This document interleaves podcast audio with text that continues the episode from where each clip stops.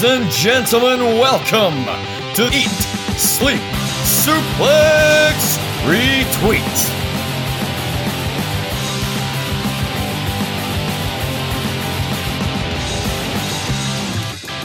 Welcome once again to ESSR Central here on Eat Sleep Suplex Street. I am once again your host, Ross McLeod, and on such a massive week where there are two pay per view reviews and one pay per view preview, we want to get you a very special guest. Unfortunately, David Campbell cancelled. We are stuck with Sarah Grieve, and because he edits it, we're stuck with Scott McLeod. I'm sorry, guys. I tried to get better guests, but these are the two I'm stuck with. Um, well, I'll have you know that you were looking and desperately looking for someone to join you this week, and I so graciously stepped up. The Ross has no the Ross has no memory of that. But as we move swiftly on to away from your lies, uh, just to remind people that any news, reviews, interviews, and previews you want to listen to, we more than likely have it on our massive back catalogue on iTunes, Anchor, Spotify, and all good Android podcasting sites. Just search Eat Sleep Suplex Retweet wherever you get your podcasts, and you'll be able to find us. And if you want to interact with us, well, that's fine too. At Suplex Retweet, Twitter, Facebook, Instagram, YouTube, the Eat Sleep Suplex Retweet community a smashing wee community now spam free, guys. Spam free. Come back. Oh, what a feeling! and I mentioned, guys. Obviously, it's a it's a big week because we have Impact against all odds to record uh, to review. We have NXT to review uh, from this past Sunday. A massive NXT just happened there we're looking ahead to NXT Great American Bash on July 6th. And of course, this Sunday, just a small matter of Hell in a Cell, the last pay per view of the lockdown era. So, quite a bit to get through, and we're just going to dive right into it and we're going to look, look back at Impact from this past weekend. So, Saturday night, against all odds, partially filmed at the Impact Studios, partially filmed at Daly's Place. The main event, we'll talk about that later Moose versus Kenny Omega. But, Sarah, you have the floor what match would you like to talk about from this past Saturday's Impact pay per view? Um, well, the match that I want to talk about is um, the one that happens against all odds, and it was the what was supposed to be a number one contendership match for the X Division Championship. Um, usual, usual shenanigans obviously went on um, through that entire match. I mean you had some high flying, you had some um, people claiming it's like, no, you're not meant to be doing that and whatnot. And Trey Miguel trying to act like he's got a personality. Um, yes, because I just I, I don't believe he actually has a personality. He's great in the ring, does not have a personality.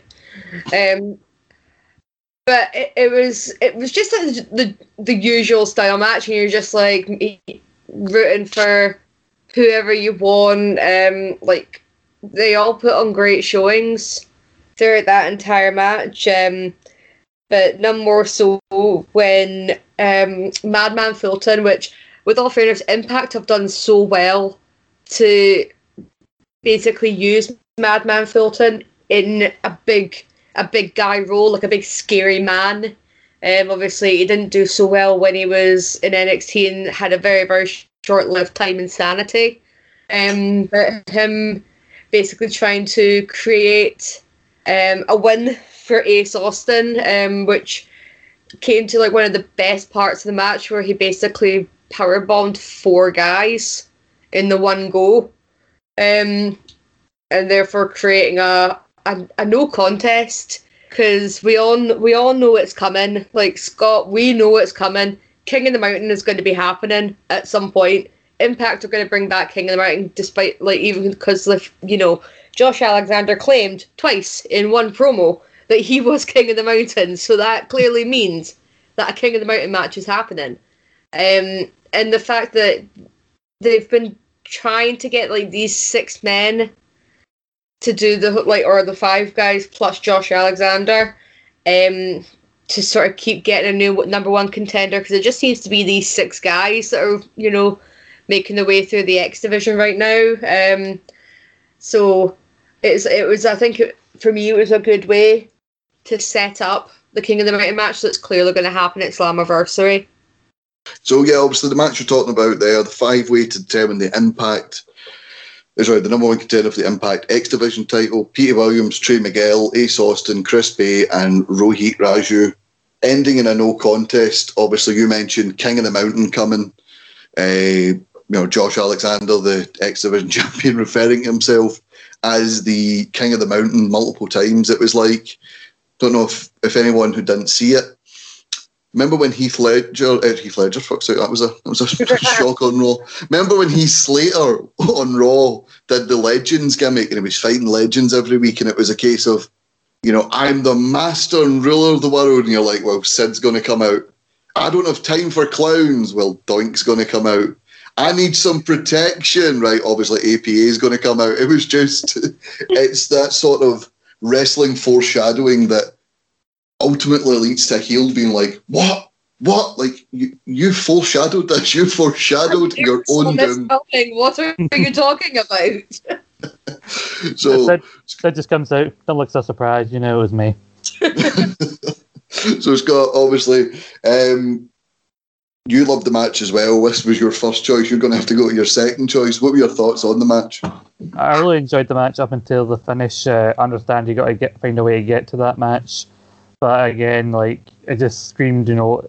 Even had Madman Fulton yelling at the referee Dave Penzer afterwards, like it's no DQ when he came out and just battered everybody. But it did make him look like an absolute monster. You know, he's a move where he chokeslammed two guys while having Trey and like a slam position and Chris Bey around his neck for a power bomb, like just delivering this move at the same time on everybody. But the referee for some reason refusing to count it. I mean, I'm King of the Mountain isn't my favourite stipulation. I would have thought if they were going to do a multi-man thing, given it's the X division, if possible, would they be able to do Ultimate, Ultimate. X, bring that back? Because I think it was Fightful saying that Impact are trying to bring a or planning a crazy or dangerous stipulation match for Slammiversary. So it's either that or they want to do some sort of death related death match style thing with Sami Callihan. Like it, it could be either one of those two. But I'd be happy to see that. But as long as we don't have one of these res- moments of wrestling foreshadowing where Josh Alexander wins King of the Mountain, raises the title up, and we get the original King of the Mountain fucking Jeff Jarrett coming back. Because I think everybody knows my thoughts on Jeff Jarrett. I'd pop for that. if anyone's listened to the best, like, oh, worst, I would as well. anyone who hasn't seen the worst, uh, my pick for worst TNA champions uh, on that on the best worst champion show, where I just basically ripped Jeff Jarrett a new arsehole for his reign of terror from 2002 to 2006 knows I would not be happy to see Jeff Jarrett. But Scott, it's his world, his world. Not anymore. Talking about his world. oh, no, Wait, I can sell your gold. right, so before Scott has a, a, mental breakdown over a possible Josh Alexander versus uh, Jeff Jarrett match, um, Scott, what match have you went with? I think I'm going to go with the match that followed uh, the five way, which was W. Morrissey taking on Rich Swann because you talk about, you know, putting somebody over, looking somebody like a monster. Morrissey just absolutely destroyed Rich Swann. And, you know, I, I did kind of joke there was a bit of a come down for Swann because he was going to probably get destroyed by the new guy so soon after losing at Kenny Omega when we all knew he was going to lose. But I think it, there are moments in the match you actually saw Rich Swann at his best. You know, he's better when he's fighting from underneath and when he's not having to be, you know, the strongly pushed, you know, world champion. You know, he's better as the underdog on the chase. And so he helped, he's able to bump in a way that helped, like, make Morrissey look even more like a monster than he already is. Like, yeah, had the finish where he delivered the two power bombs. He's just standing over Swann. Swann gives him the finger and then Morrissey picked him up and it's a third one and just properly nearly put him through the ring and then pinned him. Like everything was just a display of how to put like a new guy over. And you know, I think it really puts to rest some of the doubters for Morrissey formerly Big Cass because, you know, he had his fair share of like detractors when he was um, they tried to push him as a singles guy in WWE, like that feud with Daniel Bryan. Yeah, I think obviously you talked about he had his detractors. I think there is a weird like it depends on who it is. You know what I mean? Like if it's a if it's someone that the crowd always liked, it's always like, oh, he's improved. Whereas when someone people don't really like goes away and does better, it's almost it's like fighting a losing battle to convince people like he's not that guy anymore. Like, you know, if you if you told a WWE fan pre AEW debut that Lance Archer was a draw, you know, they'd laugh at you. You know, like, no, no, that guy that was wearing leather pants with Kurt Hawkins. so I think, I think, uh, I think Morrissey is quite like that. And you mentioned obviously the come down. Uh, Sarah Rich Swann has went from main event and cross brand pay per views to sort of putting the other guy over. But I don't think that's necessarily a bad thing when you look at exactly one year ago in your house, 2020. Karrion Kross defeated Tommaso Ciampa, who was like the face of NXT for a good 18 months. I mean, yeah, no, it's, it's a good point because Rich Swann, he was basically he was the entire babyface through pretty much the entirety of the lockdown era. Um, like in his storylines from last Slammiversary with the return of Eric Young coming full circle until like obviously losing the title to Kenny Omega. I think like with having him not so much even job, it's more just working with different people in different scenarios and this is what the beauty of Rich Swann actually is that I've never really gotten behind or been convinced of him as like the brand sort of at least not champion. Like you can be the face of the brand without being the champion as well. Um, and Rich Swann is able to work with so many other different guys. And plus, they keep it in the whole storylines. It's like he's been doing this, or he did this to my pal, and obviously, because Morrissey had a really good match with Willie Mack, and that they they keep that storyline in about how Rich and Willie Mack are best friends and they've been through everything together. Um, so I, th- I think having him just on his own, just a one-on-one feud, is actually not the worst thing for him, because um, it kind of makes you want to enjoy Rich Swann again without him being, you know, the force down your throat champion. You're just like, right, okay, you came back from a career-threatening injury. Who hasn't? we we've all had that rough summer, haven't we? All done it, Rich. I mean, yeah, we've all had a, an ACL tear or a, a broken leg. Yeah, I think, as you mentioned, the not forced down your throat person. I think go, getting him away from the championship, you know, picture and not having to be the face of the brand, because I think certainly when you're going up against AEW and it's the flavour of the month and it's the new thing and it's the new shiny toy and they've got Kenny Omega who's been like the internet darling since 2017. When that's going up against Rich Swann, it's a bit of a mismatch. And I think that this is the, you know, I've, I've said before, it's not a demotion to be taken out the title picture. Sometimes it's better to be out the title picture and winning elsewhere than it is to be in the title picture consistently losing, e.g., Asuka. But I think as well, um, before we move on to the main event, we'll just have a quick rundown of the rest of the card. So, card open with Sami Callihan and Tommy Dreamer defeating the Good Brothers uh, in a street fight tag team match.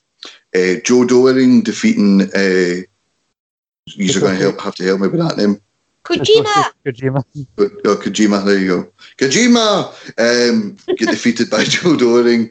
Uh, the aforementioned fatal five way that ended in a DQ when uh, Sawyer Fulton battered everyone. Uh, w. Morrissey defeating Rich Swann by pinfall. Tenille Dashwood, along with Kaleb with a K, defeating Jordan Gracie. Uh, Fire and Flavor defending their Impact Tag Team titles against Kimber Lee and Susan.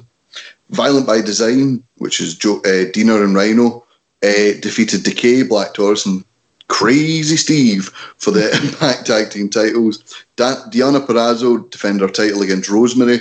And the main event, taking place from AEW's home base of Daly's Place in Jacksonville, Florida, Kenny Omega defeats Moose via pinfall. Um, Sarah, I'll start with you. Thoughts on the match? Um, well, we all knew that um, somebody was going to get involved. It just so happened Generation Me made the return to Impact.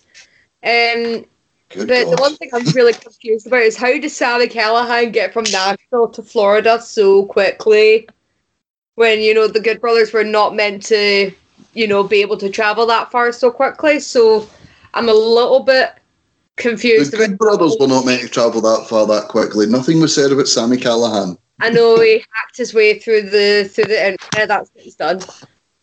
the Forbidden Um, Door takes you anywhere. He is basically. No, no, he is the wrestling Ultron. He managed to, you know, get his way through all the internet cables and get from one side of the country to the other. It happens. There you go. But this Uh, match, I actually I loved it. Like it's the sort of match that Moose needs. Um because Moose, we all know he's supposed to be the proper champion of this company. I mean, no f- no fake champion about it. He's meant to be wrestling god. He's literally come from one like sort of entry from the from football uh, to live out his dream. Already had the talent for it and work his way. I mean, you you look at the improvement that had not only in the ring, his, his presence as well as his um his promo cut and stuff. Like he doesn't have to say many words for you to go, I like Moose. Um, but th- this match, it, it was actually it was so much fun to watch, and like you can see the the storytellers like Kenny knows that there's some things from Moose that he needs to avoid, and then Moose obviously being too big to technically get put into the one winged uh, one winged angel. It's it was it was really good storytelling. Um, I I just I can't be bothered with seeing the elite getting involved every single goddamn time, um, because it takes away from Kenny being that kind of wrestler that can win on his own. Um, because we all know he can. So it, it- that's just one of my biggest pet peeves when you see a babyface transition into a heel. Um, that they, they start being the cowardly heel that need their pals to help them out. Um, so that's the one thing that I'm I'm starting to get quite pissed off with when it comes to Kenny Omega as a champion. Yeah, I absolutely agree with you there. It's um like I don't mind a heel all of a sudden being like, you know, when the when the goody goody baby, baby face who wouldn't, you know, say boo to a goose, um, all of a sudden starts hitting low blows and take the turnbuckle pad off, that's fine, fair enough. But I don't think they need someone to get involved on their behalf every time. Like Roman Reigns has Jey Uso get involved, but like there's been times where he's went, stay back here. I'm going to do this on my own. You know what I mean? I think. Whereas, I think they're that desperate to recreate, you know, Bullet Club 2016 sort of thing with, you know, the Young Bucks and uh, Gallows and Anderson, and you know they've got Kenny Omega at the forefront, and it's just this Forbidden Door at times. It just it seems like that sort those five guys sort of plaything. It just it gets it really does get old quick. But you talked about Moose there, obviously the sort of match he needed. Scott, what were your thoughts on Moose's performance in this match? Oh, I loved it. Uh, like as, as soon as Omega came in and started, like when we all knew he was probably going to win the Impact title, this was the match I wanted to see. But The Moose wasn't even meant to be in uh, in the six man tag, you know, like the main character in Clerks, he wasn't even supposed to be there today. He went in there and basically stole the show. And yeah, they foreshadowed in that six man tag the thing that Sarah said him being basically too big to get in the one winged angel, which if he did beat Omega, it would still protect him and that move because he can't kick out if, if Omega can't even hit him with the move. So it still keeps the integrity of that move. I think the involvement of the Bucks was really meant to, I think because they've now they're really pushing forward with this thing with Sami and Kenny for Slammiversary with Don Callis trying to fire Sami, and you know so the match can't happen. I think it's more about protecting Moose and the idea that Moose is probably going to win the title, but not not yet. But down the line, maybe he'll go into a feud with Sami if Sami beats Kenny for it at Slammiversary. Because like uh, they teased, they acknowledged that his contract was coming up this month. You know, Moose wants to win the title before his contract runs out, and it's it's come out now according to Fightful Select that he's signed a new contract which will take him through to the summer of 2023 with Impact, which with uh, I think it said vastly improved like stipulations or whatever, which basically translates to he's getting paid more money. That's basically how you can read through that. That's basically what everybody's looking for when they sign a new contract. Just give me more money.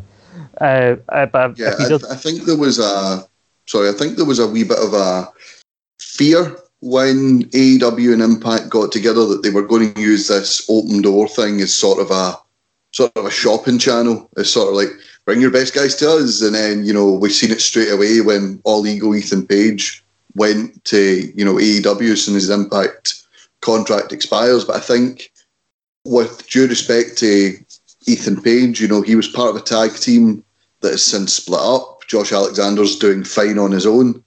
Moose is someone who, you know, before Impact got that wave of wave of interest off of the whole WWE releases in 2020, Moose was still garnering interest from casual fans. I think if they lost him, that one would have severely hurt. So, although there is a good working relationship, I think Don Callis and Scott D'Amore in the background would have been moving heaven and earth to make sure Moose stayed with the company. yeah, considering obviously that the Rascals lose two thirds of them now known as MSK, and then they lost uh, Ethan Page and Taya Valkyrie, now known as Franky Monet. Like those were like these all those all happened like end of last year and then start of this year. So those were three major losses for them uh, at the start of the year. So yeah, I don't. I, think if Moose went, that'd be another major blow to them. Even though they are bringing in new people in, like they're teasing for Slammiversary. Uh, the former Steve Cutler is said to be making his debut next week, and so they are bringing new people in. But I think there are certain guys you can build the company around, and Moose is definitely one of them. So if you've got another two years with them, now's the time to actually give him run or recognise run with the world title and not have him declare himself the champion, even though that run with the TNA title was one of the most entertaining parts of Impact over the last year. Yeah, absolutely. Um, so obviously you mentioned Sami; he was involved uh, in the match as well. You know, Sarah Scott said about Moose possibly get you know getting an official run with the T- uh, the Impact title, not just pretending to be the TNA champion. At the same time, you've got someone as hot as Sami Callihan, who has consistently been, not to use the pun, but a draw in Impact do you go with Moose or do you go with Sami? This is a nice headache for Impact to have. Like who who do they have fight Kenny Omega at their biggest show of the year? I mean, now the the Don Callis to pit like just basically spit the dummy and just fired Sami. Um, 'cause he's like, I'm your boss, and Scott D'Amore's like, so am I. so it'll be interesting to see what happens. But I was saying to Daniel that it wouldn't have surprised me if Tony Khan had just walked out with a checkbook and just signed Sami Callihan on the spot. Um, and you know, but part of part of me still thinks that actually might happen that um Tony Khan's going to sign Sami Callihan and it's going to be them at like their next big pay per view, um, and not necessarily at Slammiversary. I think Moose is probably going to get another go at him, um, which I think that would be that would be a good one to see, like an actual like stipulation where it's maybe in Moose's favor a wee bit, and the the Good Brothers and like the rest of the elite are, I don't know, just like locked in the back with. I don't know. I'm just trying to think of like the most craziest stipulation because let's just face it, Impact like to do the weird stuff. I mean, uh, uh, let's let let's just like pretend for a second that Moose is like enlisted the help of Decay, and you just have Black Taurus and Steve, uh, Crazy Steve like surrounding the cage, trying to like keep the Good Brothers and the Elite away from the ring. That's what I would like to see. Um, but I don't know. Part part of me does think that Sami's going to end up at AEW, like that, especially if they're wanting to do more crazy deathmatch stuff, because they have Jon Moxley, they have Eddie Kingston. Why not just add to the trifecta and just make the craziest bastards in the world? The the thing with the image of Tony Khan just immediately coming out after Callis has fired him and signing Cal- Allen, I just wanted that to be followed up with Callan. He's gonna have his first match nine nights from tonight. Nine nights from tonight. oh God! Don't. Uh, oh, I mean Tony, Tony, Tony, son. Yeah, I've, I've heard you're a nice lad, but you need your your promo skills need work because his announcement on that episode of Impact that the match was going to happen at Daly's place was just the most monotone. You know, I think that, you know Daly's place. We've had some great matches there. It's a really great venue for us. So I think this match would take. Oh, shut up! You You could- you sell could a match. Sell not it. Part of like the actual like he's never really grown up in the wrestling industry. That he is essentially just a fan that's been given a whole bunch of money to make his own promotion. Like I don't know why, but I love Tony Khan's character of that. It's just like I'm cocky. I've got a lot of money. My daddy gave me money to build my own company, and I can do what I want. I love it. Have you ever? I know a lot of people have seen Dodgeball. Um, I think I think that it reminds me of him when he's telling uh, when White Goodman's telling Peter how he built his company. I built this with hard work, determination, and a small three million dollar loan from my father. that is, I built this company from the ground up with hard work, dedication, and a small one hundred million dollar loan from my father Sadiq. also with uh, Kenny, I, I don't, I do think that Slammiversary is a better point to have him drop the belt if fans are going to be back in Impact for the first time in over a year. But also, like stories are coming, like Meltzer talked a lot about it, that Kenny's been really re- evaluating how long he's going to be wrestling for, like because he's been wrestling at such a high level for so long. Like he likes like wrestling long matches where he does the dive to the outside and everything, like the spots off the top. So he's apparently limiting matches. I mean, matches he has going forward because you know he's got the big match with Jungle Boy. He's got a match in a couple of months with Andrade. He's got also mm. the guy the match at Slammiversary. So I think he's just wait. He's, he's only going to be wrestling now from now on in big matches because apparently the injuries are starting to pile up on Kenny. And I, Oh, I the don't- is taking its toll. Mm. So I wouldn't be surprised me if like we do see him like lose to Sami at Slammiversary, lose in like August to Andrade and whoever he's facing at All Out, probably Hangman, uh, the belt just so that Kenny can you know actually have some time off and actually like rest his body because AEW, even though they've got quite a roster, there are going to be a big section of their fan base who probably are going to not be able to watch it the same without Kenny Omega being a part of it. It's gonna be like when, like, like back in the day when Austin and Rock left. You know, there were people who tuned out like, uh, it's not the same anymore. You, you're talking about it's perfect time for him to drop it. The only concern I would have, and it's what I've, I've said about this sort of when one contracted performer to one company wins another company's title. What if you know the the deal's already in place that in August he loses to Andrade? Well, I don't think they would have a problem with that because Andrade's on AEW TV. Whereas they might go, listen, we don't want him to lose two titles too quickly.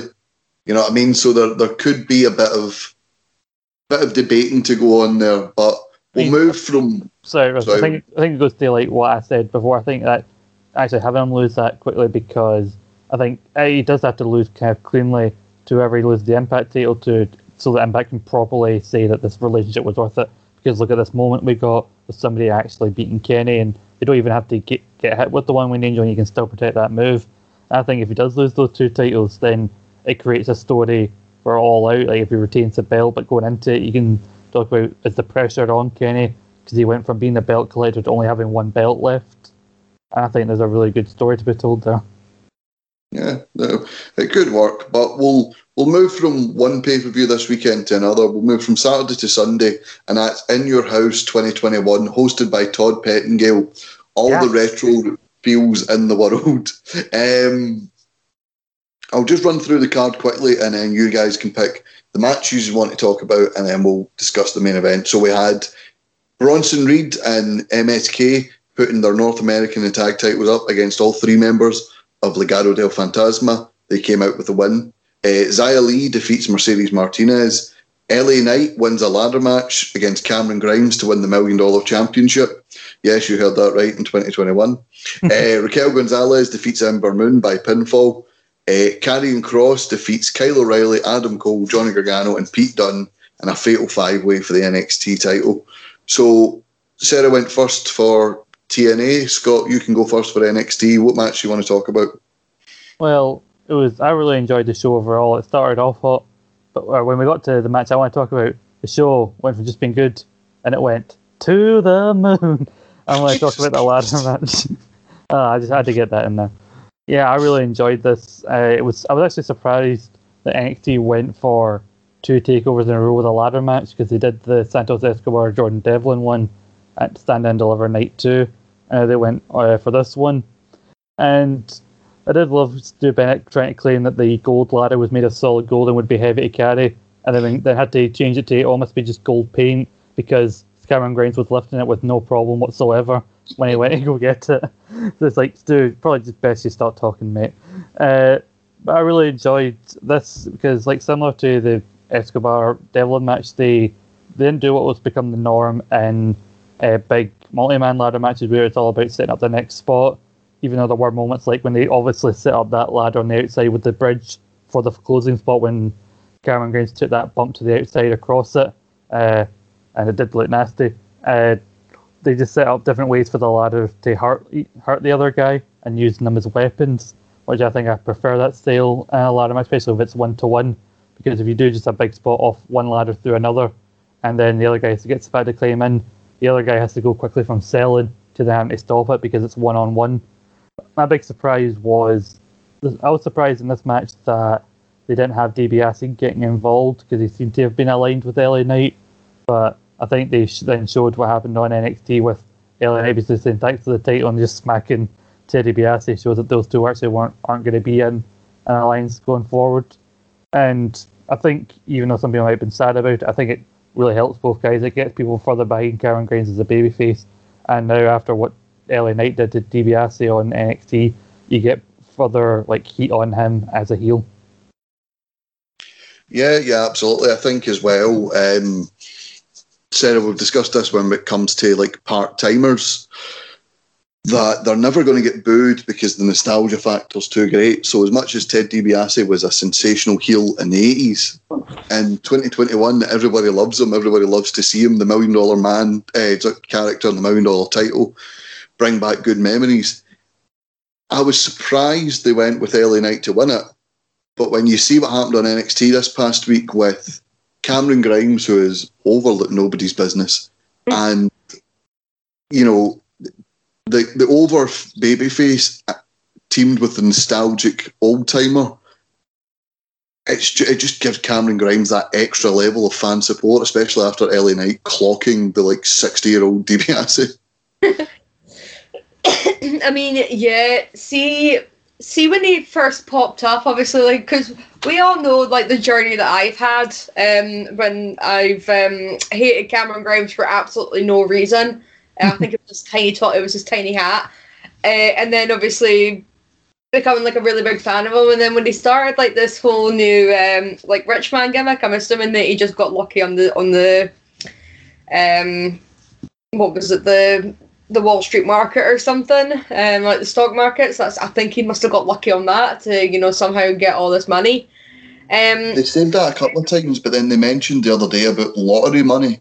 So I don't know if they're changing the story and he's a, a my name is Earl style lottery winner. I was gonna say ah, because like on his entrance Titantron, you can see like stock market things. Um, so unless that does change and he just sort of suddenly came into some money, um, you you do love the nostalgia factor. Like every now and again, when you bring back just someone that you don't expect that person to come back. I mean, like bringing back Ric Flair five times a week is just going to get old. But you haven't seen the Million Dollar Man in so long. Um, like despite like maybe just like either stuff on the network with them, but bringing them back, like especially because we see now that Triple H wants to sort of relive some nostalgia eras. Um, some of like his favorite eras with NXT, like you've seen that in your house, and then Great American Bash and like Halloween Havoc, etc. Um, that this is what's going to probably be happening, like every now and again, just to sort of help elevate that character and bringing back the million dollar title.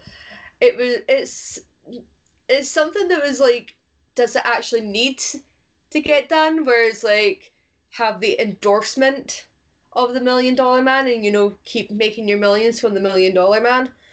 But having LA Knight win it, I was really surprised when they had him win it. Um, but I think like through the entire match, I just kept making jokes that Eli Drake got told he had to have a three syllable name so he could still do like the L A Knight.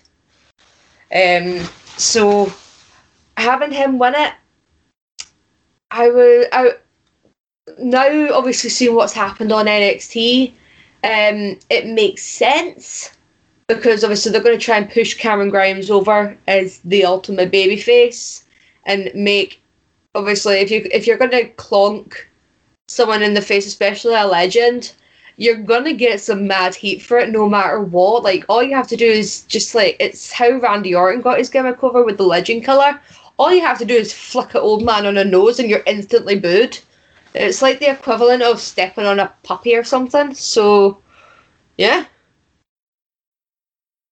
Yeah, it's uh, it's almost as if Cameron Grimes is about to be pushed to the moon. Um, I think as well. You you mentioned like the Eli Drake winning it. I think obviously now that we've seen NXT, we know why because it will mean so much more when he's paired with the Million Dollar Man. He wins it back, so that someone who what respects the legacy has the title.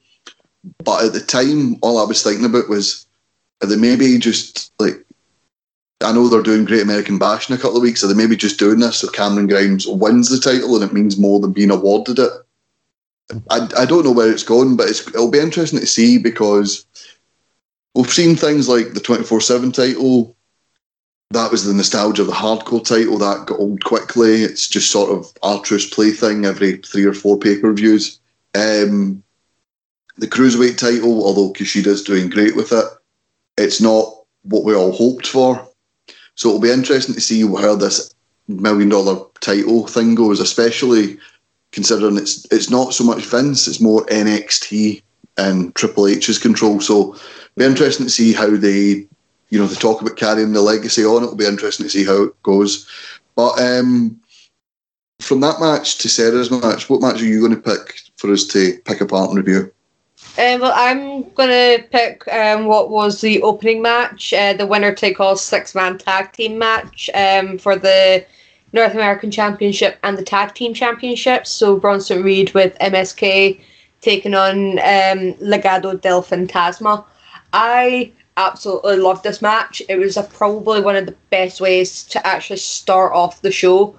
Because this is what I find if you start off with something really, really big to get the audience's attention, you're going to be in for a great show. Um, so the storyline as well, like having like a proper trio of Legado del Fantasma trying to basically have all the titles. Um, I thought worked really, really well, and there was some fantastic spots as you always know you're going to get.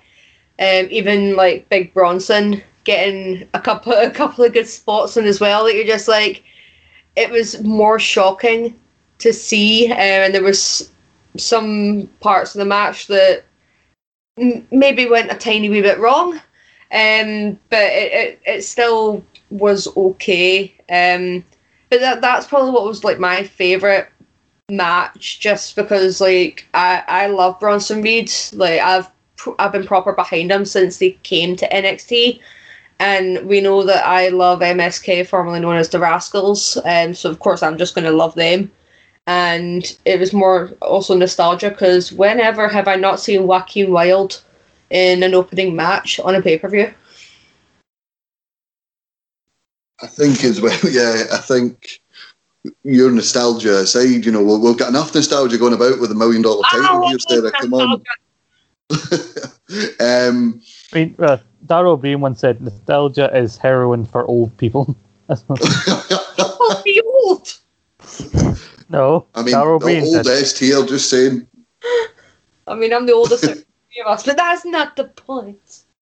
Um, yeah, I thought this was a great match. This sort of swayed me to, you know, Scott. I know you didn't watch it live, but I was, I was still up at this time, and I thought, I'll see what the opening match is. And when they went, you know, oh by the way, we're going to go winner take all to start the match, they start the show. I thought, yeah, this this is a ploy to get people in the UK to stay up. You know, we didn't start at 12, we started at 1, but here's your reward for those that made it. well done. Exactly. Yeah, it's a, it was a well done for those that made it. Uh, Scott, what were your thoughts on the match and thoughts on the squishing uh, the poor, poor Santos Escobar? It wasn't a squish, it was a squelch this time.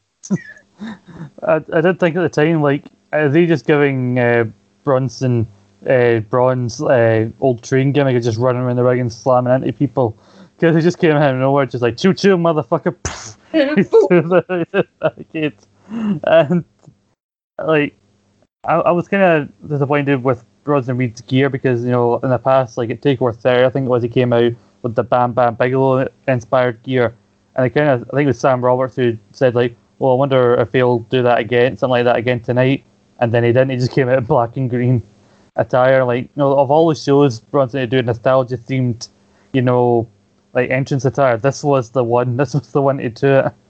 Uh, other than that, I really thought this See, could in have done. fairness, though, Mhm. see, in fairness, he was matching with MSK, and I think that was important. I, I like matching team gears. Uh, but the match itself, I really enjoyed it. Uh, poor Mendoza he seems to be the guy that always takes the, the fall for this team, uh, and it really did again. He got looking squished. I I do love that uh, Stu Bennett's basically shouting tsunami as uh, dies on top. It's the new King Kinshasa when Corey used to shout it every time Shinsuke Nakamura used to do it. And uh, I enjoyed the match. I thought it could have maybe done with a bit more time. I for an opener, it still felt a bit short. And with the promo that uh, Santos got on this week's NXT, I think it goes to say what I, goes to show what I said last week, Ross. I think he will probably beat Bronson Ford, but more likely in a, a tag match. So one of these kind of underlings took the fall here, so keeps him strong, and maybe he versus Bronson at the Great American Bash. And I wouldn't be surprised if they uh, they already took the belt off of Bronson and put it on Escobar because. Uh, I think, I think, I think Escobar's doing really good work because given given how quickly they've taken him out of the cruiserweight division and then straight into like a ti- another title picture as a main part of the roster, and given the fact that while cruiserweight champion, they put him in a match with Karrion Kross right before Kross won the title. It's clear that NXT has big plans for Santos Escobar. Yeah, here's hoping, and obviously Great American Bash in three weeks. Uh, so, you know, it used to be the thing that the US title changed hands there. So, why not the North American title? You know, Triple H likes his own WCW. Continue that legacy on. Um, two matches we're not really going to get into because you've obviously made your choices. Uh, Raquel Gonzalez defeating Ember Moon. I felt this was a very the best way to describe this was this felt like a backlash match. You know how when WrestleMania happens and at the next pay per view, you know, like someone's beaten the part timer who was champion and now they need a new challenger, but it's obvious as anything that the challenger's not going to win. This is what this felt like. It just felt for for a, a division that was so so stacked when Rhea Ripley, well, Shayna, Rhea, Charlotte, and Io Shirai held the title. Raquel Gonzalez for me doesn't doesn't feel exciting. Like I, I, I just like people are saying give it a chance. I've gave it a chance since War Games. I just I, I can't get behind Raquel Gonzalez.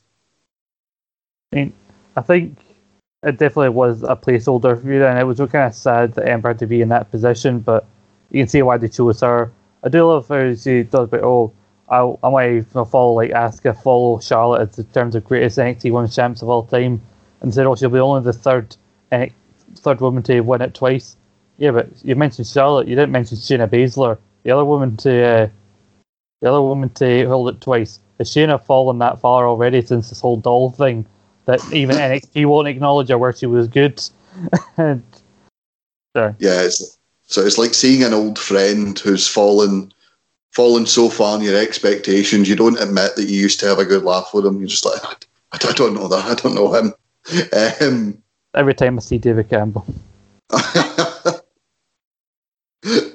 yeah, it, it is disappointing. But one thing I wanted to bring up, and especially with you guys, because you are fans of the sort of Arrowverse and the superhero TV shows, uh, Xia Li defeating Mercedes Martinez. Not a great match, just sort of shenanigans ahoy, but Mercedes Martinez trying to take on Mei Ying and Mei Ying just overpowering her. All I got from that was and you'll know if you've ever watched any of the CW um, sort of superhero shows, it felt like an episode five or six where the big bad is finally revealed and Oliver Queen or Barry Allen tries to take them on and is just so overpowered by them. They're just Like we need to spend another 18 episodes building up to when they can finally be beaten. That is what Mei Ying was giving me. Mercedes Martinez playing the role of Barry Allen or Oliver Queen there because it just felt like the Xia Li's the first couple of episodes bad guy, and we get her out the way, and now Mei Ying is the big bad. She's she's the Zoom, she's the Deathstroke of NXT. I, I was gonna say yeah, Xia, like the like season two Arrow, like Xia Li's brother blood, and yeah, uh, and she and she's Deathstroke. Yeah, it did seem weird. Like uh, that she just grabbed her by the throat, like Vulcan nerve pinch, and then Mercedes gets out of it, and then she just locks it in again and just yeets her off the stage. Yeet. and the whole thing, like I know there were some people joking about comparing it to the hand from Daredevil, uh, when they first like they first started debuting this new character. And I do believe I heard a rumor. I don't think it's confirmed, so you know, take it with a pinch of salt that someone in WWE tried to file the trademark for the hand, not realizing that Marvel already owned that. And also, like Li's whole display at the start of her entrance, and now she has a sword. It just made me think, Ross, you'll get this. The, the that film, The Benchwarmers. Someone get her sword. Someone get the sword. yeah, Boa is there as the handler. Like, get the sword off him. Um, but before we go into far, we've, we've already had Oliver Queen, Barry Allen, Dodgeball, and Benchwarmers. Before we go into more nostalgia than a million dollar title ladder match, Hooking up that heroin Yeah. for all people into our veins. yeah, exactly. Karrion Kross uh, defending his title against four of NXT's best. Um, a line he delivered on NXT this week. I punched a hole through the Mount Rushmore of NXT, which I thought was a great line. Um, I didn't ever think it was going to happen, but it was a perfect way to take the title off Karrion Kross and not make him look weak at all. But I think I think we are in for a reign of terror from Karrion Kross, Sarah, after winning the title uh, SummerSlam weekend last year and then getting injured. I think this is his redemption tour sort of thing. This is he he's not going anywhere soon and he's keeping that title the entire time he's there. Yeah, I mean, I don't. I think like the whole him getting injured was such a shame because we never got to see what the original potential was, but hopefully we now do get to see. Um, and putting him up against like what he did uh, did call like the like the Mount Rushmore, like you've got some of the best guys. Like you've got Mr. Takeover, heart and soul of it of NXT, Johnny Gargano, and then you've got like one of the most dominant, dominant, dominant, dominant champions in Adam Cole, and and Kyle O'Reilly. Like he's been a big part, especially in, like in the tag team division, and not just even that. It's like obviously being part of the Undisputed Era, and then Pete Dunne being one of the most dominant champions that NXT UK had before Walter came along.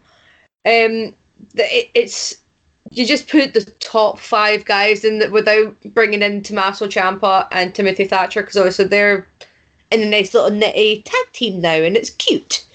Um, but you expect you expect a big spectacle in this match, um, and it, it it more than delivered in my opinion. It was u- it was utter mental. Like you you didn't know what was happening sometimes, but the one thing I wanted to keep like to point out was the fact that it made Karrion Kross look extremely dominant because every single time he started bringing his dominance out, it had to take about two or three of them to be able to take him out because they were that scared and they knew that he was obviously going to just go mental and to the point where he, you know, pretty much nearly kills Kyle O'Reilly, which is a bit of a bit of a shame, but it, it had to happen. Like somebody has to take the submission or somebody has to take the pin. Um, but the, the madness, the madness of this match. mad. I kind of wish it was Pete Dunne that took the fall now because uh, I was like, I like everybody in this match, and then Pete Dunne comes out with his white gear with a bit of blue, and he said, "Oh, they said it's a tribute to the England football team at the Euros." And Pete Dunne said the NXT title is coming home. I'm like, I hope you get, I hope you take the fucking pin, you wee bastards. It's gonna wear at least wear red, then you prick. Casual, casual xenophobic comments towards our English listeners being quite frankly the opinion of Sarah and Scott alone uh, as we move on. Um, I think as well, um, you mentioned obviously Karrion Kross's dominance. Scott, when I was watching this, I get major Brock Lesnar vibes whenever Brock Lesnar is in a multi-man match, or even further back than that. Whenever like a Big Show or a Khali was in an elimination chamber match, and they always used to do the spots where they would get eliminated first, but everyone else in the match had to hit their finisher to get them out. Mm-hmm. Yeah, definitely. Uh, it made me like when Brock fought Cena and Rollins at the Royal Rumble one year. You had Rollins had Cena beat, and then and then Brock after being put through a table like five minutes later, just popped back up and like, right, come here, suplexes for everyone. And I, I, had a feeling that's how the match was gonna go, like with everybody. Like when it's not carrying across the ring, it has to feel like what you'd expect from a takeover, like main event. You know, so many spots, kickouts, all that type of thing. And then Kross comes back and and it's this feeling of dread, like, oh god, he's back up, and what's going to take to keep him down. I do like that they kind of they used the finish also to continue the Kyle O'Reilly Adam Cole feud because Kyle O'Reilly still was trying to get Adam Cole to tap it while he was starting to pass out from the hold, and then they're going to have that rematch at Great American Bash, so it keeps that going. I'm, I'm just curious who Kross faces next because he's beaten Balor, he's beaten four guys, at, four the top guys at once. You know, Ciampa and Thatcher are in the tag scene, so I'm wondering who else is left for him because I don't think uh, Joe should be rushed back into if he's going to come back to the ring. He, shouldn't be rushed into the title scene.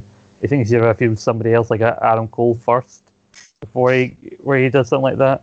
Uh, but I don't know. You want to get your opinion? I heard some people actually saying they felt like Kross was actually exposed in this match, saying that like cause I think some people have uh, like fans of NXT have kind of got used to a certain style of wrestling, which is the kind of style you got when Kross wasn't involved and also Kross doesn't fit that. So I think that's hard to like, you know, it's hard to watch that kind of difference for some people. But I, I, I enjoyed the match anyway because I think with Kross and like with Lumis when he probably started getting pushy, I think what NXT needs, uh, as well as it's having like the best pure re- work rate wrestlers in the world, it needs a few more character based wrestlers sprinkled in there to change up a little bit. Because I think LA Knight is a perfect example of a character story driven wrestler rather than somebody who's going to give you five star spot fists. Yeah, I, I, totally agree with that. I think the um, the see post draft NXT uh, when SmackDown went live in 2016, and they did bring a lot of new talent in, but a lot of it was that's Austin Aries. Okay, look, why should I like Austin Aries? He's a former champion, but why should I like him? That's Samoa Joe. He's a former champion. That's you know James Storm, Roderick Strong, Shinsuke Nakamura. You know they. It took a while for a lot of those people to get over in NXT because it wasn't a case of like unknowns coming through the performance center and then building this brand on their back. It was a case of we're now signing established stars, but they had no characters. And I think, as you said, Scott, people like a Cameron Grimes, an LA Knight, a Karrion Kross, you know, people, you know, even even to the extent Xia Li, Mei Ying, and Boa, they've got their character. They're sort of that cult-like thing, you know, that's sprinkled around. It doesn't overpower, so it doesn't feel like a Lucha Underground, mm-hmm. but it doesn't bore you with just like, why should I like this guy? Because he won a world title somewhere else. Like that that that doesn't convince me. You know what I mean? I know. I mean, to be fair, the Austin Aries thing, no one likes Austin Aries. Like, no. Austin Aries comes in, like, his thing now is he eats bananas. that was funny for minutes. anyway, I, I, I liked it as well. I I don't think Karrion Kross gets shown up. I think he is a character. He is a great wrestler. We've seen it in Impact. You know, I think it was just a case of he was wrestling in the character style. You got the best of both worlds. You get a bit of you know, character based work, and you get the fast paced spot fest that the likes of Kyle O'Reilly, Johnny Gargano, Cole, and Dunne have delivered multiple times. You're talking about obviously Samoa Joe not getting rushed back in. I think that's a WrestleMania feud. I think Karrion Kross holds this title. I think I don't think he wrestles at Great American Bash. I think the winner of the Bash main event, which has just been announced as Kyle O'Reilly versus Adam Cole, will face him at the SummerSlam takeover. I think there might be a placeholder feud, maybe with like the likes of Dunne and Gargano one on one for the sort of Survivor Series and um, War games. War, war games. Yeah, well, there you go. You might you might just be in War Games, and then you just need one placeholder feud for the Royal Rumble one, and then WrestleMania. That's Joe's big. Might not be his comeback match, but it's his comeback to the title scene, and I think. I think that that gives Kross enough time to build up momentum because I don't see him being an NXT star for long, especially if the main roster keeps releasing people at the rate they're releasing them. Yeah, I think he does need a big opponent for SummerSlam because I think they announced that they're still going to do a, a takeover SummerSlam week, but it's looking like they're going to weirdly do it SummerSlam the Saturday, takeover the Sunday, uh, which I was going to in how they pull it off because they probably are going to just keep doing uh, the takeovers at the Capitol Wrestling Center, which even though they're hyping up both 300 people, the most people we've had so far in the Capitol Wrestling Center, it's still to you still need something to make it feel big after watching SummerSlam and a big venue in Las Vegas for the first time in months. Yeah. Um, well, we'll move on from this to the last pay per view of the lockdown era, the last pay per view of the Thunderdome era. Um, Hell in a Cell's this Sunday. Scott, we've talked before about how Hell in a Cell always seems to come at the wrong time. You know, always seems to come, you know, pre pre and post shake up. So you don't know who's on what brand, or it gives away the results of the show. It happens after, you know, SmackDown moves to Fox and the WWE title match is on SmackDown that week. Or it's happening now where it's a case of, good God, we're, we're nearly there, guys. Let's just get to Money in the Bank and let's move on. And this this card, it's only five matches long at the moment. We've got Hell in a Cell matches. We've got Drew McIntyre and Bobby Lashley uh, for the WWE title. We have Rey Mysterio and Roman Reigns for the Universal title. Bianca Belair and Bayley have a rematch for the SmackDown Women's title. Rhea Ripley and Charlotte are having a rematch for the Raw Women's title. And Alexa Bliss is taking on Shayna Baszler. Sort of rematch central here. Yeah. But it, it does feel, and you obviously, we'll, we'll talk about this the now. You, you sent me a report that Vince McMahon knows that the main product, specifically Raw, isn't great at the moment, but it's a case of let's just wait till we get the fans back in. It's as if he doesn't want to waste his big storylines when there's no one there. It's sort of a look, let's get through this for the kids, and when they go to college, we can leave. Like that. it's it sort of feels like that at the minute. Yeah, yeah. It's just like somebody at work, like on a Tuesday, Wednesday, like, just get to the week, get to the weekend, get to the weekend, like kind of thing. And yeah, it was like I seen the report. Everything was from WrestlingNews.co, who'd responded to our previous report by Andrew Zed from the Mat Men podcast, who'd said who's kind of been quite vague about some plans uh, the WWE had that would help improve the show quality wise. But the common thread between that report and the WrestlingNews.co one was was that it all centers around the fans.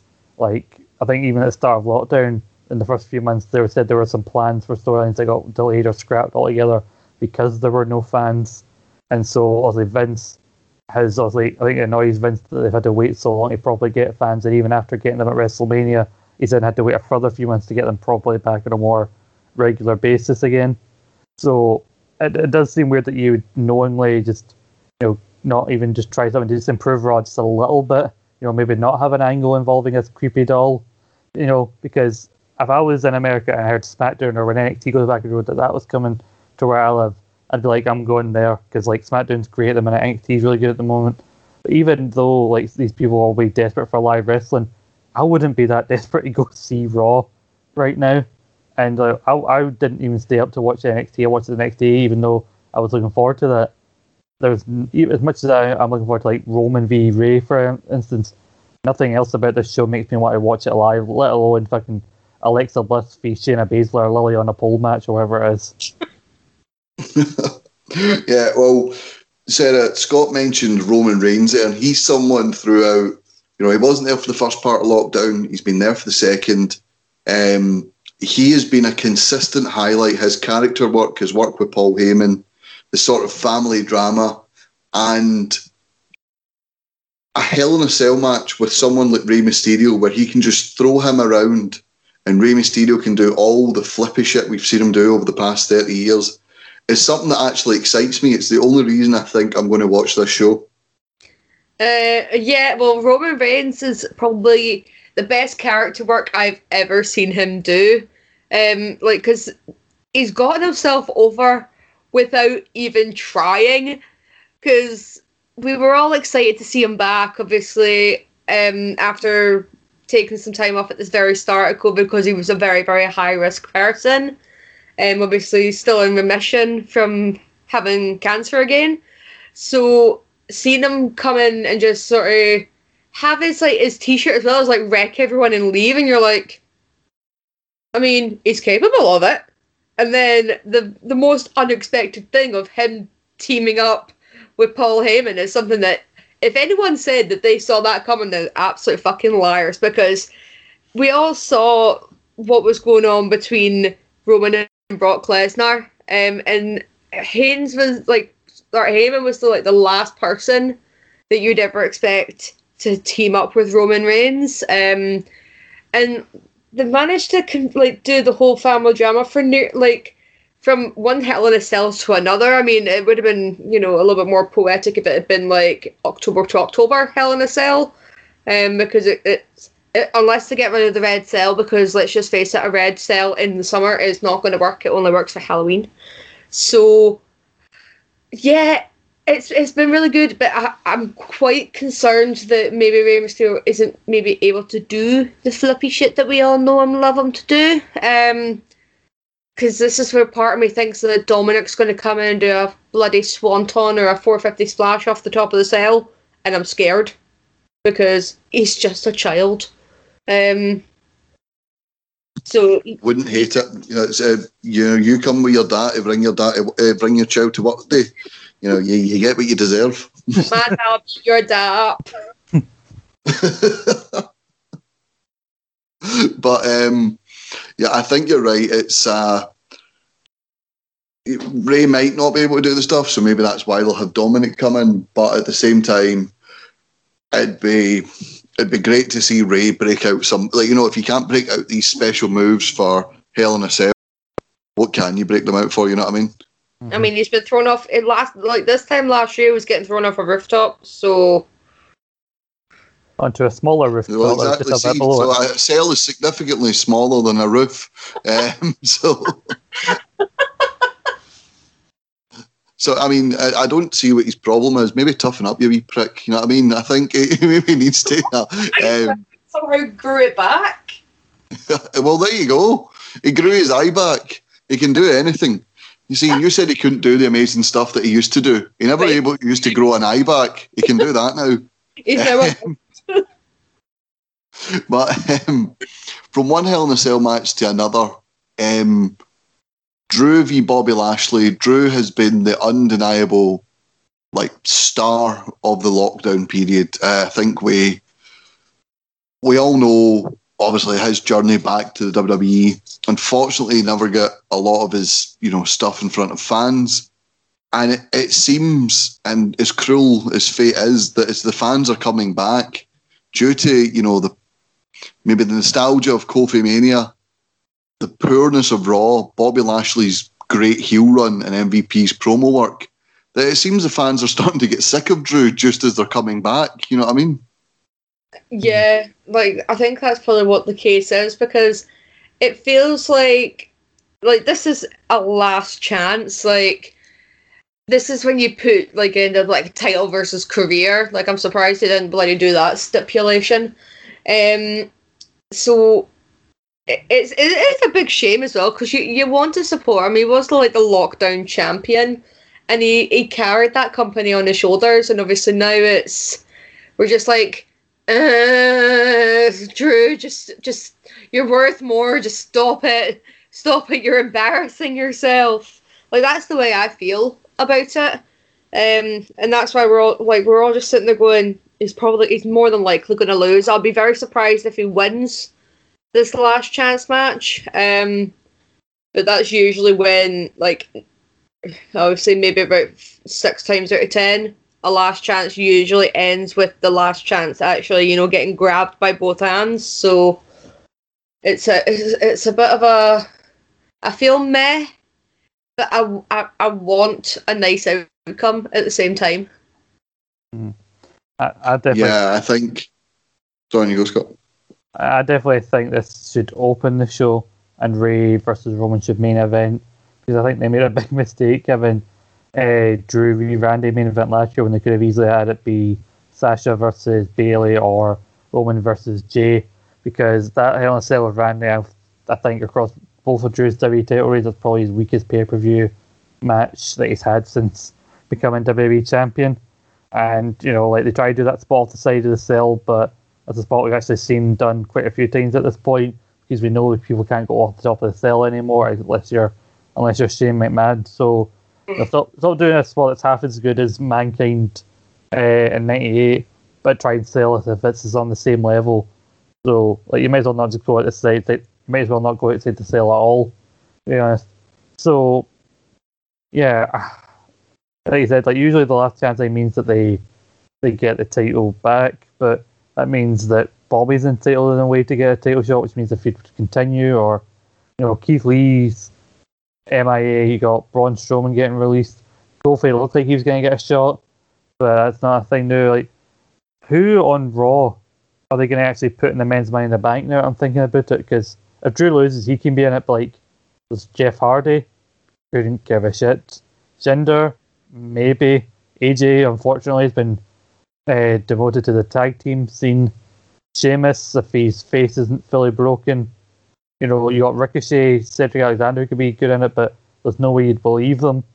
So, Jesus, like, when you actually think about the singles, the men's single division, especially in the main event outside of Drew and Bobby, you realise just how shallow it is.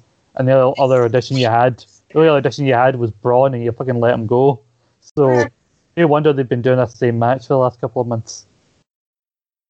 You, uh, we touched on um, obviously Dominic getting involved in the Rey Mysterio Hell in a Cell match. I was actually talking before about how I wouldn't mind Dominic versus Roman in a title match for the simple fact that pay per views like Money in the Bank are not about the title matches; they're about Money in the Bank. You know, so you want your big stars in that match. So having a slightly weaker you know, match for the for the WWE title or a rematch for the universe. Uh, sorry, re- weaker Universal title rematch. Bobby Lashley, Drew McIntyre in front of fans for the last time. Wouldn't hate it because, as you said, at the minute the the men's singles division, you know, Miz is injured as well, former champion. Like, there's not a lot there, so oh, we're going to need. I even, I even forgot Damian Priest was a thing. I forgot Randy and and Riddle are a tag team. That's oh, how forgettable most of Raw is. I don't think I watched a full episode of Raw in a good couple of months. Yeah, Pre Mania. I, don't think you're alone there. But um, obviously, we were reviewing Hell in a Cell there. We're, we're starting fantasy booking money in the bank. So we'll, yeah. we'll leave it there and we'll go to the news for this week because I wanted to mention this at the end of uh, Takeover, but we kind of get swamped down on that. Um, obviously, Great American Bash returns July 6th. We mentioned Adam Cole, Kyle O'Reilly is going to be the main event. But on the opening promo of NXT this week, we saw a continuation of the last shot of the pay per view where Regal said, It's chaotic here. I don't know if I can do this anymore. It looked to be that Regal was leaving. Karrion Kross comes out to gloat, and as he's gloating, the sound of the recently released Samoa Joe's music comes over the Titantron. The 300 people in the Capitol Wrestling Center pop, and Samoa Joe, looking sharp, looking fine, comes to the ring and says, Mr. Regal, I believe you want to speak to me. So so well delivered, doesn't take his gaze off a Karrion Kross. We hear Regal offer Joe the position as the NXT general manager. Joe says no, but I'll help you keep order. And we heard the, the stipulation, which will be broken later on, no doubt. He's not allowed to wrestle, foreshadowing, and he can't hit anyone, foreshadowing, unless provoked, which we saw later in the night with Adam Cole and Kyle O'Reilly. Um, Sarah, great to see Samoa Joe back. He is one of the ones that when really, yeah, it's sad when anyone loses their job, but let's be real here. Samoa Joe is someone who we thought would be a multiple time WWE champion by now. Definitely. I mean, when he first appeared in NXT, you were just like, oh damn, it's it's Samoa Joe. Like we all we all know his like his past in TNA, etc. Um, and when it when it was announced that he was one of the ones that had got released, it was an extreme shock. Um, like he had been doing quite well on the commentary table, um, but it was obviously sad not to see him wrestle. So when when like um the, the speculation started coming out that NXT were going to sign him, it's like yeah, that's fine. He's one of Triple H's guys. Like he brought he, like Triple H brought him in from uh, Impact and TNA and knew what to do with him. Um, so him coming in as sort of William Regal's enforcer, in a way, it it I don't want him to basically turn into like and it, like obviously he's not allowed to like hit anyone unless provoked, but it's like um it, it kind of feels like a pit bull in some form of way that if you do get out of control, it will be leashed upon you. Um, I kind of hope that that no wrestling rule gets broke broken for war games and have it like Team Regal versus Team Kross or something. Um, but obviously William Regal not wrestle and have Samoa Joe in his place. That's what I would kind of like to see. But seeing seeing Samoa Joe back in NXT, it it makes me happy. It really really warms my heart. Um, it it, it feels better than the whole thing that they did with um Drake Maverick like the year before. Um, where obviously that that got in the way of um, Kushida's push, which happened a year later.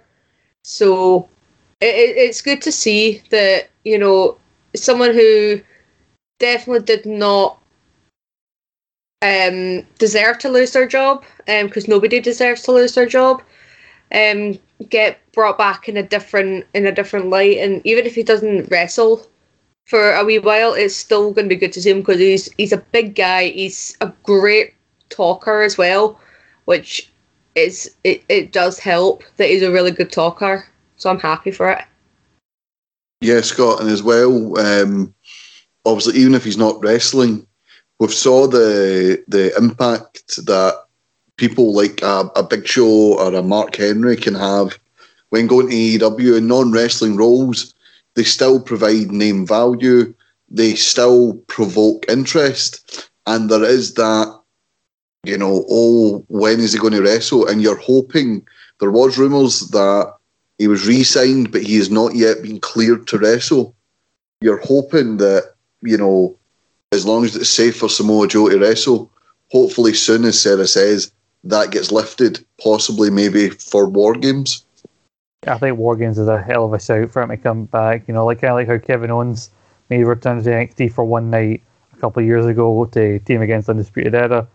Uh, I like the the the you know the stipulation. Know, he can't unless physically provoked. Everything you know, almost dead in like Karrion Kross to. Because he looked at Kross and basically like Joe's looking like daring him to try and try something, otherwise he would deck him. It kind of reminded like they did it for Stone Cold when he and Eric Bischoff were co-GMs in 2003 on Raw. Because Austin, despite being GM, would just go around stunning everybody who whenever he felt like it. Uh, I do think it's good to have that stipulation where he can get physical but not have a match because we don't know what extent he is in terms of the injuries he's been suffering the last couple of years. And also, WY heads are better. They're going to bring Joe back. They want him at his healthiest.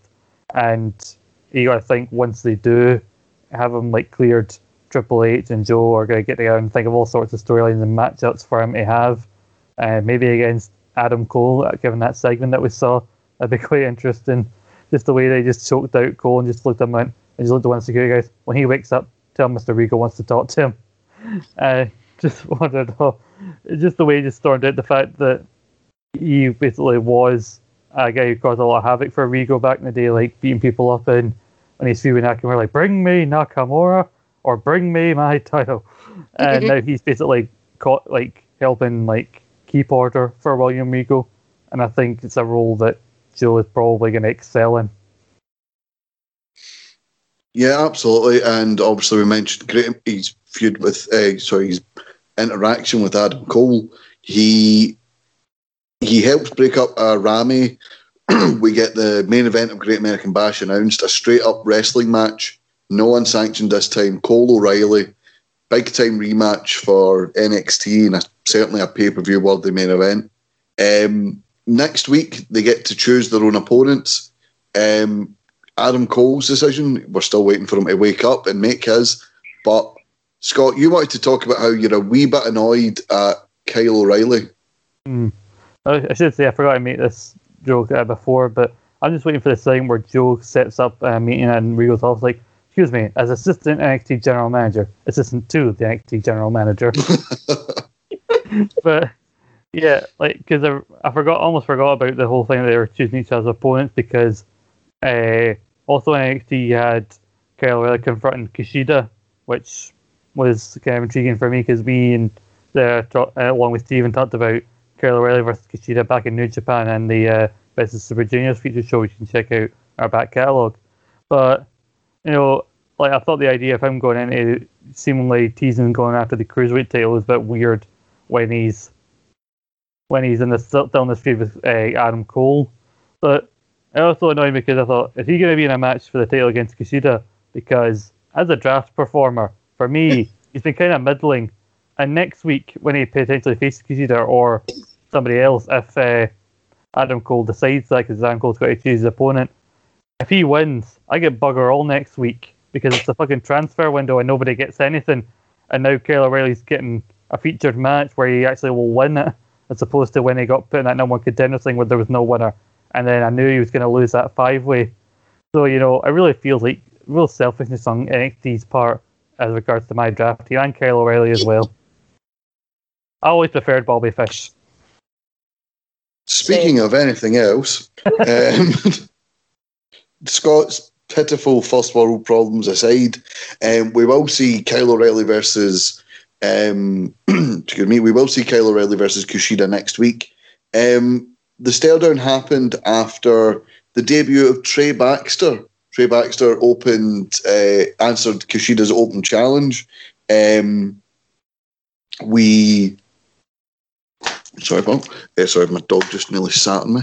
Um, we we saw uh, Trey Baxter get quite a quite a spotlight. You get the you know the promo packages, and he, he got you know references you know to all the coaches at the performance center who apparently think he's amazing. So there's there seems to be sort of like when Zoey Starks debuted as part of you know she went up against uh, Io Shirai. It seems to be he's losing to a champion, but it's to give him a spotlight. Mm-hmm. Yeah, uh, it was a really good match. It was one of the few things other than the Joe segment I've checked out from this week's uh, NXT. Uh, Trey Baxter, formerly known as Blake Christian on the Indies, who I've seen pop up in Impact once or twice, and being Grant talked about his performance in the in New Japan Super J Cup. Mm-hmm. So he's think he's still fairly young, uh, but he, he has made some headlines in the indie scene. So, you know, it was smart for WWE to get in there, you know, and do what New Japan and Impact were a bit too slow to do, snap him up to a contract because, you know, if they are going to hopefully take the the cruiserweight division a bit seriously, more they're going to take the cruiserweight division a bit more seriously on NXT, then I think he's a key, he can be a key player in that division. Yeah, yeah, absolutely. Um, obviously, before we move on to other news of the week, noteworthy things from NXT. The Diamond Mine debuts next week. We've seen promos for that for the past few weeks. Rumours it's uh, is it Parker Boudreaux and someone else? I think Rick Steiner's son, whose surname Rick I can't Steiner. access. It. Yeah. Right. So that that'll be interesting, certainly for the tag team division. Um, and a weird. I, I don't know if you guys have seen anything else online, or maybe from someone's indie gimmick, you might be able to give me a clue, but I had no clue. There was three times uh, last night on NXT where a Charger logo came up. So it came up the first time, charging 1%, charging 10%, charging 23%. I have no idea who this could possibly be. Do you? Do you guys have any inklings? Mm-mm. Um, n- see, no. No, when you when usually when you do that sort of thing, like it it gives an, a sort of inkling. Mm-hmm. Um, but when there's like they even tweeted out saying booting up, and you're like, oh my god, are they going to bring in Baymax? I, I, thought because like it's hard to know. That they signed so many people over the last couple of years to NXT as well that it's hard to think who could be they'd be debuting with this new gimmick.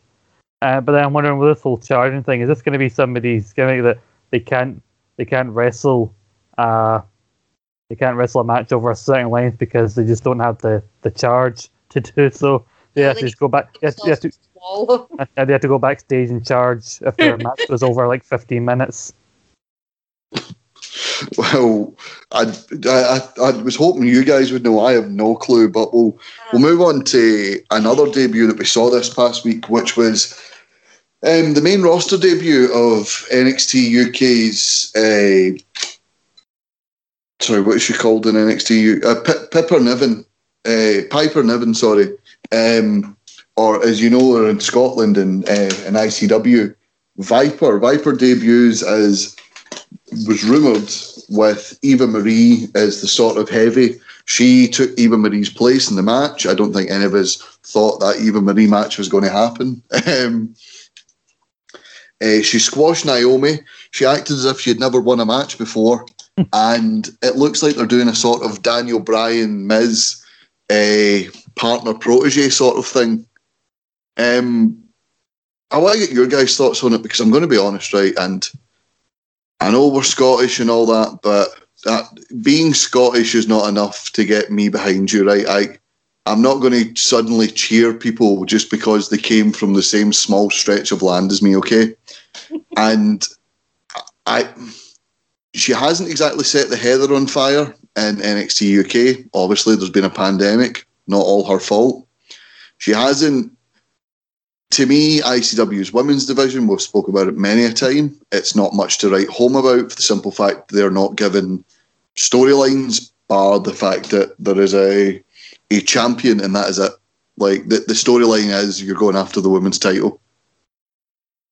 Yeah. I, I, I just I, I don't get Viper. I'm sorry, mate. I'll have the ICW fans group chasing after me. I, I really don't care. I don't get Viper. I know David Campbell is on board with this sort of character, this sort of like it, it looks like Eva's using her basically. Eva's going to use her to get to the top, I mean, and it could it could work. It's only a weekend, but I'm just I'm not excited about it.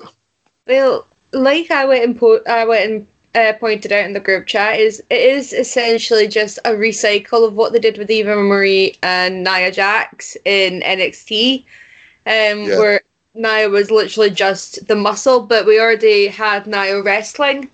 Um, like we had her doing like her squash matches and like one actually squashing uh, the longest reigning NXT UK Women's Champion Kay Lee Ray um, in a match. So it's I want to give it a chance. Like it is, it's always nice seeing someone that's obviously your heritage. Like we were all buzzing when Drew made a return. We were all buzzing when Nikki Cross went and got herself signed to NXT, um, and then got her like got herself brought up. And obviously she's now, well, she was trying to get like a women's title match. Um, I don't know what's going on with that now.